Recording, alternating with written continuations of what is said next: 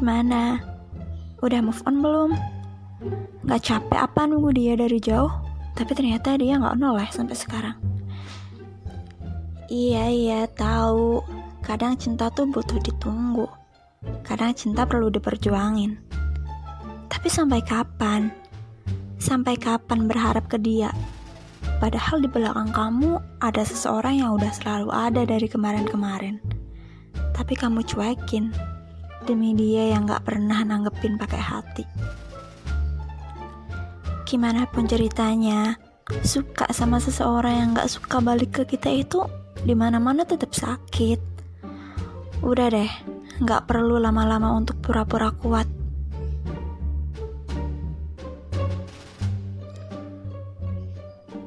Waktu dulu aku suka sama seseorang, eh, kok aku malah cerita gini?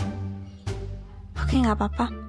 Dulu, waktu aku suka sama seseorang yang dia nggak suka aku, orang tua aku marah-marah ke aku. Iya, aku selalu curhat ke mereka tentang apa pun yang aku lakuin. Aku suka dia, tapi dia nggak suka aku. Dan itu gak sebentar. Sepanjang musim SMA, aku cuma suka dia. Dan hari di mana aku cerita ke orang tua aku tentang itu, beliau bilang, Kamu ngapain suka sama orang yang gak suka kamu? Nyakitin diri sendiri.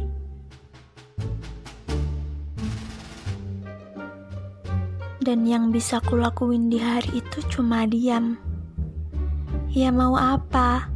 Karena mereka benar. Untuk apa? Untuk apa memaksakan diri menjadi kuat demi mencintai orang lain yang gak sadar kita suka dia? Atau dia sadar, tapi dia pura-pura gak tahu? Atau bahkan, dia tahu, tapi memang cinta kita gak terbalas? Segala tentang sedih emang selalu ada di dalam hidup termasuk perasaan tak terbalas itu sendiri. Tapi aku rasa sistem hidup gak cuma tentang ngejar yang kita ingin, tapi juga menerima apa yang ada di samping kita, di depan kita, di belakang kita, semua, semua yang ada di sekeliling kita, sehingga hidup kita seimbang. Patah hati bukan akhir hidup di bumi kok dari yang awalnya berharap penuh atas perasaan yang meletup-letup, hingga penolakan yang menyakitkan, ada bagian dari itu yang menjadi pelajaran berharga. Bahwa rasa sakit membentuk satu tangga pijakan demi kita naik ke tangga berikutnya.